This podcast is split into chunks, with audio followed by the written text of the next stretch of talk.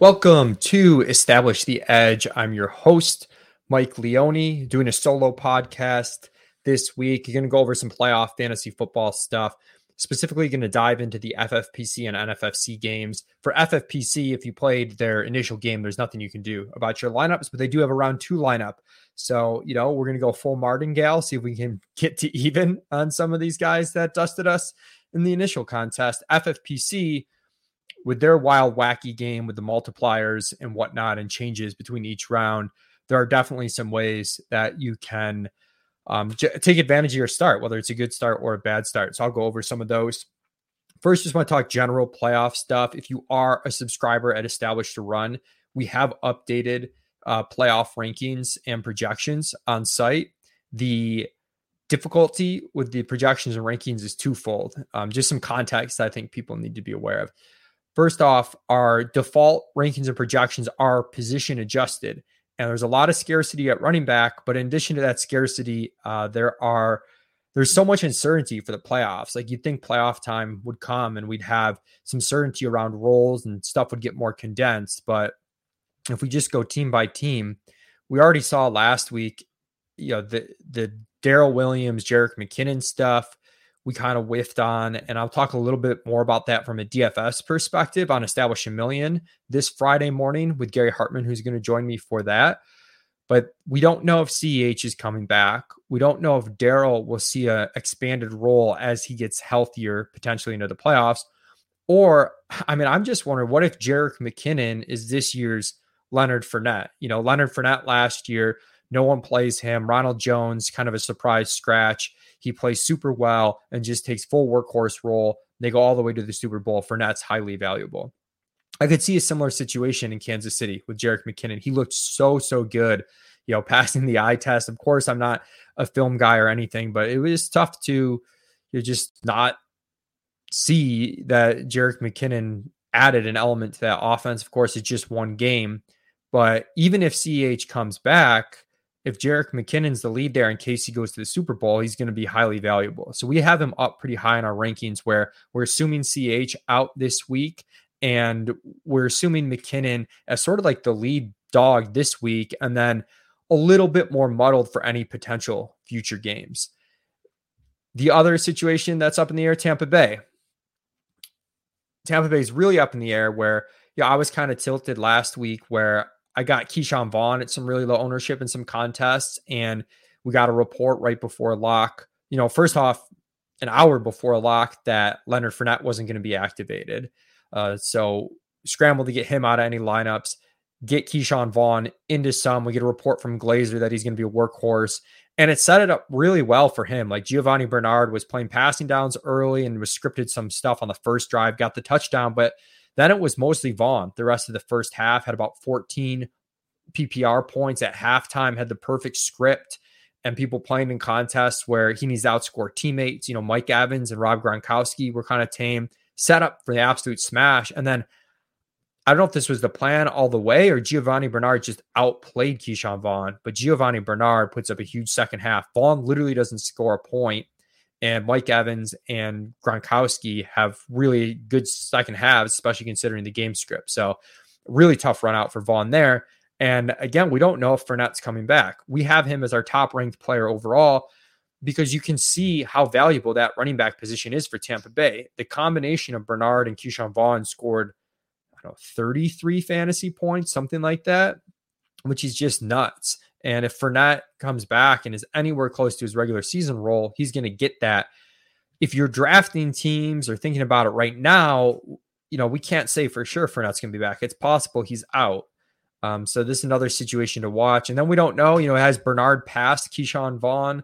Um, it seems like if it's a split, Bernard's the more valuable back given his pass catching role if Ke'Shawn Vaughn's the lead dog, though, and it was just, you know, Bernard was playing well and they kept him in last game, he could be pretty valuable. So Tampa Bay situation's muddled. Kansas City situation is muddled. Uh, let's go to Tennessee. This situation's a little muddled. And again, it's, you know, it's not just muddled, but it's highly impactful because running back's a little bit weak. So we get Derrick Henry up top here. He's number two in our rankings behind Fournette. You know, our top two ranked guys are, are guys that come with red flags right now where we don't know how much Henry's going to play. They've been pretty tight lipped. They've been playing it a little coy. Vrabel's comments make it sound like they don't even know if Henry's like cutting and stuff. I don't know how much I buy it. But D'Onta Foreman played really well for Tennessee. So how much does D'Onta Foreman cut into Derrick Henry? We don't know. Uh, I was talking to Justin Herzig about this, and it seems like in these contests, like if you're playing an underdog, for example, where you need to advance each round, if you're playing Tennessee to the Super Bowl, you kind of have to assume Henry is playing somewhat normal. Like it, it's hard to fade that, you know, regardless of the split because he's going to be the most valuable back if Tennessee goes to the Super Bowl. But if you're playing him to lose right away, uh, you know, I would drop him way down the rankings where it's a negative script, so the points might not be there to begin with. It's the first game back, you know, might lose some stuff to D'Onta Foreman. Oh, let's go to the Rams. Now we're up to 50% of the teams with muddled running back situations. Cam Akers really, you know, outshines Sony Michel in that wild card victory we thought as the playoffs progressed, Akers would continue to cut into Michel. Didn't expect the flippening to happen as quickly as it did there. So uh, I'd be pretty high on Cam Akers. I think he's a really good contrarian play in some of these contests, what's round two FFPC or the NFFC if you're you're somewhat desperate. Where if you play for that upset, I just don't think people are going to be on it. Like I think people are excited for Akers, but they're going to fall short of making that play. I know for NFFC last year, going back to that Leonard Fournette situation, he had that huge first game, and then people didn't really add him the second week. So I think there's some opportunities with like Akers and McKinnon on NFFC where they have hype, but people are afraid to buy into it. Where if you buy into the hype before the market, you know, you can get paid off there, especially if the you know the bracket breaks correctly for you. So yeah, running back's a little bit of a mess. We know Green Bay, of course, is just you know split to begin with, but we do feel pretty good that Aaron Jones is ahead of Dillon, particularly in pass catching. Um, the ones that are pretty set would be you know, you Buffalo, San Francisco, and Cincinnati. Uh, look like they've all gone to pretty straight workhorse backs. You know, you've got Joe Mixon, Samaje Perine's going to play a little bit.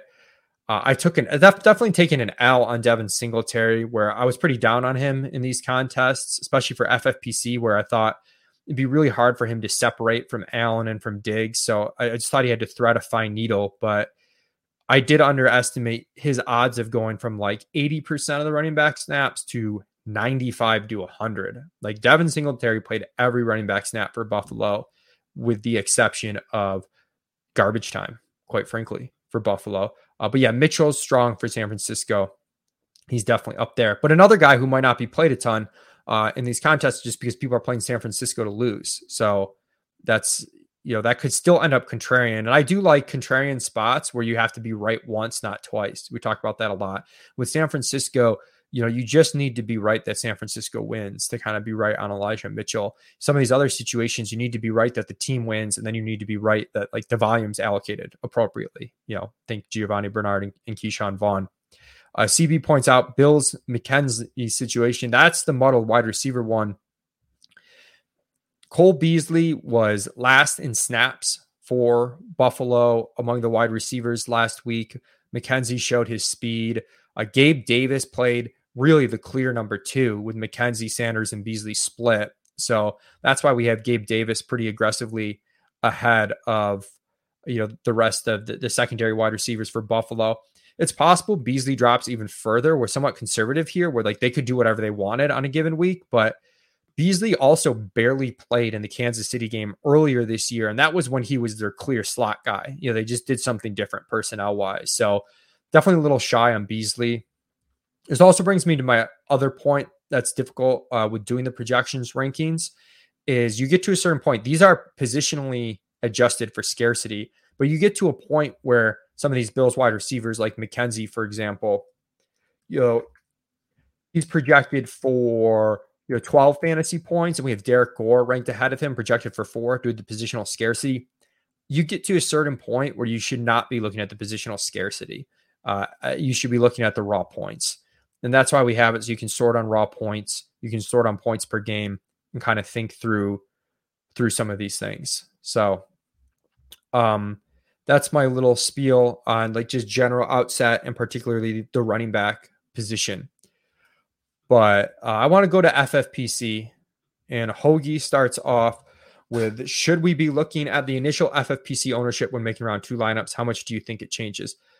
I think actually I'm going to hold off answering that. First, I need to tilt. You know, establish the edge. Nice name for a show, but we're going to establish the tilt. I did a ton of lineups in the round one contest with the ship chasing guys, Ben Gretch, Pat Kerrane, Peter Overzet. Also had Drew Dinkmeyer in our group helping to make some make a bunch of lineups, really.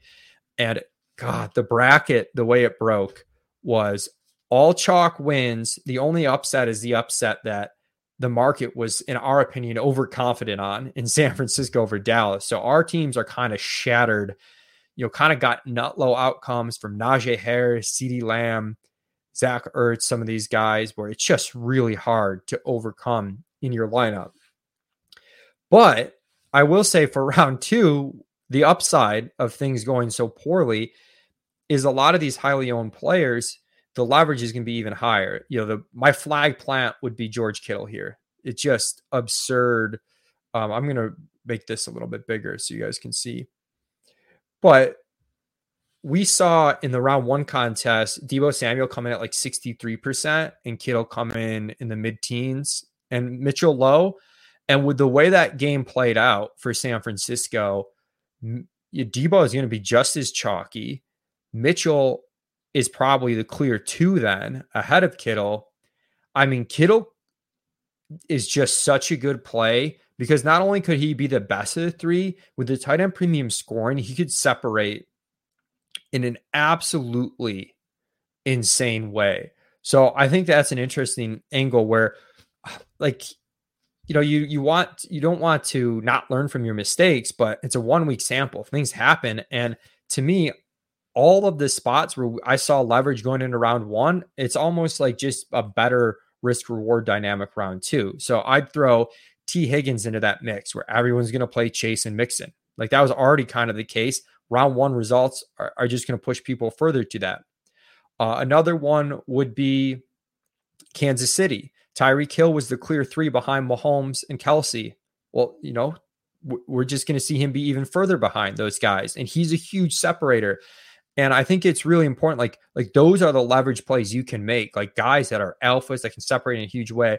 I'd much rather do that than play, you know, the quote unquote riffraff, you know, taking chances with Odell Beckham and guys like that. I thought maybe made more sense for the round one contest. But even with the condensed rosters, it's kind of absurd the amount of leverage you can get in the round two contest for FFPC.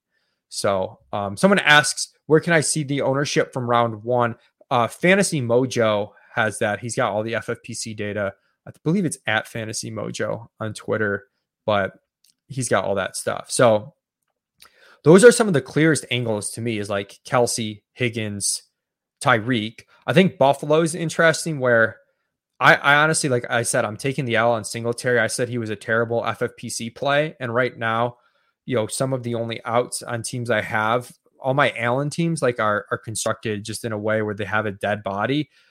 I have a Mahomes team with Singletary, one of the few Singletary I played that's kind of live. And he does look like he could thread that needle where he could be in the optimal in a Kansas City victory over Buffalo uh, this round. I will say, like round two again, though, like I think he's a little overrated where Stefon Diggs is, I mean, let's say 60 40 in favor of Singletary. Like you're going to get more than 60 40 with the ownership being on Singletary, especially with how bad running back is. Like Diggs is not going to be played. Allen and Mahomes are going to be massive. Um, so that's interesting. I think the opposite for for Kansas City, if you really wanted to take a swing, again, I would go back to the Jerick McKinnon thing where you play the Josh Allen Buffalo victory. He separates at quarterback, and then you play McKinnon as the next two. Um, do you think Akers will be more or less rostered than Odell? I'm not really sure. I think it'll probably be about even. I think they'll be pretty low. Yes, and Chris points out to me, got to be fun for your only live lineup to need KC over Buffalo. It's absolute max pain for sure. Um, the other so quarterback too, I did want to look at another interesting angle to me is if you play like Tyreek and Diggs or something like that, like no one's gonna play Tyreek and Diggs. Like you could be unique uh, playing Tyreek and Diggs. Take either Burrow or an NFC quarterback uh, is somewhat interesting. If you're playing the NFC quarterback, I think it has to be Brady because I don't think Rodgers can separate from Adams enough. I don't think Stafford can separate from Kupp enough. I don't think Jimmy Garoppolo has enough of a raw ceiling. But Brady could spread it out in a Tampa Bay Super Bowl victory where if you play like a Tampa Bay Cincinnati Super Bowl, maybe not the most likely of outcomes, but you could almost play like the optimal lineup from a Tampa Bay uh, Super Bowl, and it'd be really interesting. I am curious to see what happens if Fournette plays, if he'd be under or over owned, where people, I think because of the running back spots, we wouldn't get the discount I'm hoping we'd get, but I think he'd be a smash. Like maybe because Evans and Gronk did so well round one, we'll get a smash. But that's sort of my breakdown of FFPC. You know, I think I wouldn't get cute with Adams and Kupp. Like, I think that's the chalk I'm most likely to eat. We could have, you know, Kupp in a loss get outscored by Odell or Akers. We could have Adams in a loss get outscored by Aaron Jones. Uh, I think those things like aren't stupid by any means. I just, I just, I mean, between Diggs, T. Higgins, Tyree Kittle, like my God, there's a lot you can do there. Even Elijah Mitchell getting funky at running back. Uh, it's, it's just really interesting. AJ Brown over Derrick Henry. Yeah, the tough part is going to be like you do have to play two running backs, so you're going to have to eat those spots. So I do kind of wish Fournette's back, and I'd eat a spot with Fournette and, and kind of get weird with other things. So I think that's the you know the primary takeaways for me uh, for for FFPC. Charlie Nunn says Aaron Jones 3D Island game coming. Can we call them island games if they're all island games? I don't know. I guess we can. Okay, now we get to the real galaxy brain, which is NFFC. So, you know, I still think there's a lot of good takeaways from the NFFC podcast Chris Vaccaro and I did last week. So if you're unfamiliar with the game, well, if you're unfamiliar with the game, this is useless because that means you haven't entered and uh, you can't enter. You you would have had to already enter. Um, but I still think there's some good takeaways if you are entered to listen to that. The tough part with NFFC is there's a lot of difficult parts. One is figuring out like where if you're dead or alive, because some of the teams that are high on the leaderboard are really poorly constructed, which doesn't mean you're in that bad of a spot. Uh, and it might seem like you are and you're not. And like you really, especially in this multiplier contest, people aren't going to be perfect. Even mistakes like having T. Higgins instead of Ja'Marr Chase, uh, you're really drawing thin in FFPC with that. And NFFC, because you've got the multipliers, you know, T. Higgins, let's say you think they win this week, Higgins 2x this week, 3x next week. Like he could outscore Chase by five, two consecutive weeks and he's right there, you know? So just be aware that you do have some, and same thing with like Kittle over Deebo. Like you can, some of these shots you might have taken that didn't work out round one can still come to fruition and work round two. The other difficult part, at least for me, I'm going to pull up one of my teams. Um, so I want to focus on this quadrant here, week one, and then I'm going to get into showing you guys how I plotted out one of my teams. I had three Allen teams. I did one with Kyler, one with Dak. I galaxy brained one with Mahomes, which might seem like a mistake. I kind of got the nut outcome week one with the huge Allen Mahomes scores and having them be you know pretty spread out. Um, and I do think, and I'll show you how I, I'm planning on making this work. But the difficult part for me on a lot of my teams is the way the bracket broke with no upsets except the San Francisco Dallas one. You know, I'm replacing running back and defense, and the guys I want high multipliers in the Super Bowl that I want to be adding in week two are wide receivers or tight ends. And I can't do that. So um, that's that that's going to be it's difficult to figure out who to replace. And I think a lot of other people be in the same spot where they need to replace running backs and not receivers. And that almost like will back you into the wrong team. So if you're playing from ahead, I think like adding Aaron Jones is, is a move at running back. Like if we get Jones and Fournette, I think those two are so good and you can kind of play the chalk on the NFFC. I'm planning on adding Singletary for Buffalo. That's the chalk move. I think Mitchell's fine. So if you if you feel in a really good spot, I think you're actually okay with the running back stuff. What's difficult is if you're playing a KC win team, you want to be adding Kelce or Tyreek. So there's two options you have. One option is you add Jerick McKinnon at running back, which is going to be low owned and like really intriguing. But you're going to need McKinnon to be the guy in the Super Bowl at 3x too, like not just this week. So there's risk there. The other thing, and I was talking to Davis Mattek about this just in our Slack chat. Do you at any point burn a 2x multiplier? Generally would never drop a 2x multiplier, but do you drop the 2x multiplier? You know, in this case, maybe it's T. Higgins for me. Do you drop that 2x multiplier and add Tyreek Hill or Kelce, knowing that if KC doesn't make the Super Bowl, you're dead anyways. If KC does make the Super Bowl, you're going to need that multiplier started. So I, don't think I'm there where I'm going to do that on a team. I, I'm just not sure if the math works out. Uh, and I also think like there's more ways to like as the contest goes on get real contrarian, especially if there's upsets and stuff where you know I might want to keep T Higgins on multiplier and like have him real low owned going into things. So, but that that is an option. Um, so what I have set up here though, well, first I should say too, I do think still you want to work Super Bowl out. So like go to your Super Bowl, figure out who you want at what multipliers that's still possible. Your four best Super Bowl players from each team that you're assuming wins and back out of it. And also you can see if you can layer in some optionality. What kills me with this bracket is I really lose a lot of optionality on some of my teams. I did a Kyler team, a Dak team. They're both done.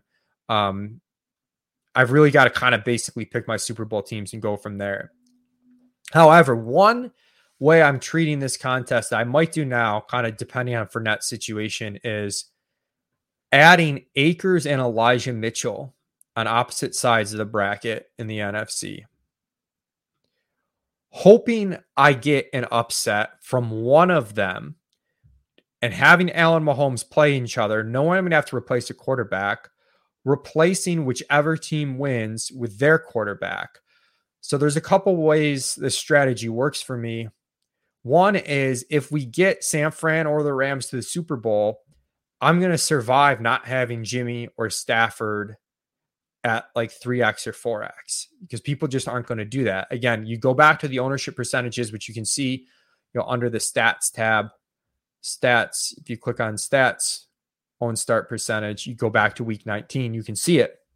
If you look at quarterback, Jimmy's 1%, and he's like not really going to separate much, anyways. Stafford's 4%. Everybody has Kupp. And I don't see them getting added much this week either. People are probably going to add Brady. They're going to add Rodgers on their team. And Rodgers started out chalky. So I feel like I can't play a Rodgers Super Bowl. You know, you could play the Adams Alpha game in the Super Bowl, but you know, Rodgers at 4x in the Super Bowl, I think would be tough to overcome. So if I'm playing from behind, I think I'm playing Green Bay to lose one of these two games. So yeah, if I add Mitchell Akers, I add in the optionality right away to just play the NFC team to win. And then what I can do next week, just play one of the upsets. I add the San Francisco LA quarterback. I add Diggs on my Buffalo side. I commit to Buffalo winning. This is where I would have liked to have the optionality for Buffalo or Kansas City to win, but because it broke, I have to commit to Buffalo. I'm going to commit to Buffalo winning, add my Diggs. You know, uh, then I'll be able to replace either Deebo or Kupp or you know, like whoever loses, there's going to be a receiver spot open. There's going to be two receiver spots open and a kicker spot. Kicker spot, I will play, you know, whoever I'm planning to lose in the NFC Championship game. So it's probably like Green Bay, Tampa Bay kicker. It could also be, you know, Cincinnati, Tennessee kicker. And then no matter how it breaks out, like I'm as long as one of the Rams, San Francisco make the Super Bowl, I'm pretty much going to be lined up to get my 1x, 2x, 3x, 4x from those teams in the Super Bowl. And again, I can add like Kittle in the Super Bowl if it's San Francisco at 1x. He's only 4%. So not having him on multiplier is not going to kill me. And again, like no one's going to have Jimmy. So I might I can get a unique Super Bowl team with almost the nut Bills construction plus the banked Mahomes team. So that's kind of what I'm going for. You know, I have some other teams that like I haven't plotted out yet, but you can see like I'm in real trouble with like this Kyler team where you know, I, I might just add, I don't I'm not even sure what I'm gonna do because I'm I'm just really in. Like I might play San Francisco Super Bowl right off the bat and play Jimmy here. I don't think I can add Rodgers. I just I think I'm in a tough spot. Um I don't know though. We'll see. I have to decide basically can a Rodgers or Brady team win at the 3x multiplier? I think a Brady team could because he's a little bit lower owned. You're going to have more outs. Brady at 15% versus Rodgers at 40. I suppose the flip side to that is the Rodgers out is just Adams outscores him. But again, keep in mind your NFFC scoring one point per 20 yards passing, six points per passing TD, just really tough for that quarterback to uh to get outshined, you know, over the duration of the playoffs. So those are some of the things I'm looking at. Again, if you're looking to get different, a lot of the same guys, like wide receiver, tight end, Tyreek Hill was 13%.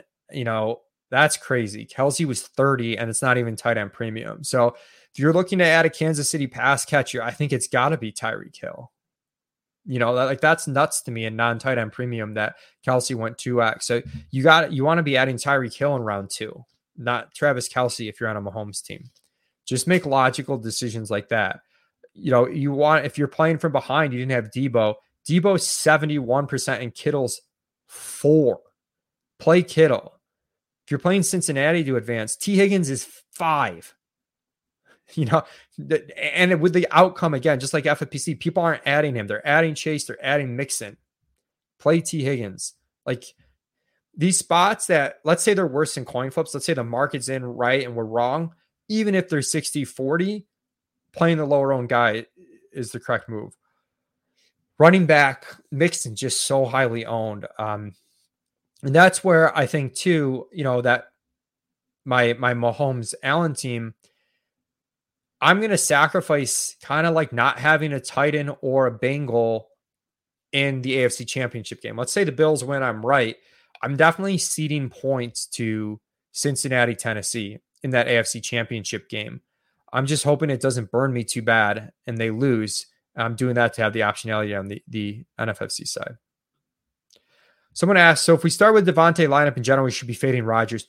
I think it I think it really depends like how clean of a start you have and like how, if you're feeling good about things set up. You know, if you had a really good start, um, I think it's and again, I, I don't want to overrate like how good of shape the field is in because I, I think the way the running back spots broke, like everyone's in a little bit of trouble. If you played Najee and Zeke, like that's tough. You seeded a lot of points. You got to replace those. But I think Davante can still outscore Rodgers. I was just surprised at how much Rodgers was owned. Um, but yeah, like if you played a Dak team, so like I have a Dak team, right? Dak actually scored okay. Dak scores okay. I have Tyreek Hill leverage here. I have George Kittle leverage that I need to maximize. Mike Evans ended up being the right Tampa Bay guy to start. I got killed at running back, but kind of like everyone did, and I replaced it. Like this is a team where I'm unsure if I'm going to go Rodgers or not. It's kind of up in the air. I guess the issue for me is if I had to choose between Rodgers and Brady, given the ownership, I think Brady's the better ad. Um, but I don't think you're you're necessarily drawing dead with Adams over Rodgers to go to a Rodgers team uh, because of Davante Adams' unique target share. Uh, that's a similar reason why you know, you could add Stafford in round three and be okay with Kupp teams. So I would play for that optionality that, like, worst case scenario, you've got backdoor outs with San Francisco and the Rams where you don't need to have started their quarterback early. So I know that didn't answer your question super clearly, but there there are definitely some some outs there. All right. I think I went over most of what I wanted to go over again, running backs just kind of difficult as far as what you're going to do. I assume Singletary is going to be a super popular ad. I would love to be able to add Diggs instead of Singletary. I just don't have the spots. Um, so yeah, uh, th- but the Fournette stuff's really going to kind of shake things up for me. So hope that helped.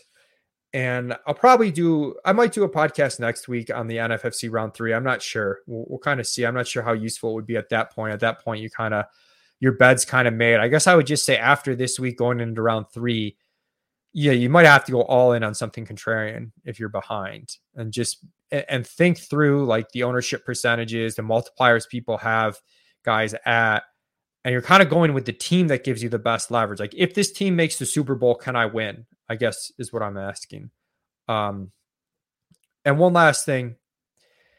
Uh, so Kyle says, I feel like I over leveraged FFPC given how the chalk broke. You know, we were talking with the amount of lineups we made on FFPC.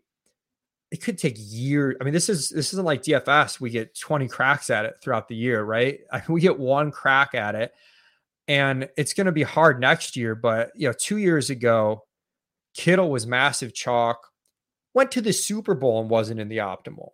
Michael Thomas, 14 point home favorite, massive chalk, lost round one, scored 14 points. Lamar Jackson, massive, massive chalk, lost his very first round, one and done. So I think people underplay bracket chaos in FFPC. And this year the bracket broke per not only did the, the bracket broke perfectly, and then all like the the coin flips broke perfect for the chalk too. Uh Deebo Kelce or Deebo Kittle early, Tyreek Kelce early, all those spots. So it's easy to feel like you over leveraged. I don't necessarily think that means you played bad. I do think you want to limit, like we played some Jakobi Meyers teams, and of course to add the tilt, Kendrick Bourne, as Kyle had also uh, had, has said obviously Kendrick Bourne was the play. Like we played some Meyers teams. Like if we had Bourne, we would have had some outs. I do think you want to be careful playing too many of like the really thin plays where you're like, oh well, you know, maybe Van Jefferson could beat Cooper Kupp in a loss, and like you don't even gain that many points. So I'm pretty happy with playing it pretty leveraged, but yeah, if five out of six favorites win and the one favorite that loses is the trendiest upset pick of the week, you know, you're just gonna have to take your L. We we just got hit by the chalk in, in a lot of ways, and you know, tough, tough, tough scenes for sure. All right. Thank you, everybody, for tuning in, watching this. If you're listening on the podcast, please rate, review us on iTunes. It helps a lot. YouTube as well. Subscribe to the channel, give it a like, and it helps us keep doing these for free. Thanks so much. We will, uh, I'll see you next week.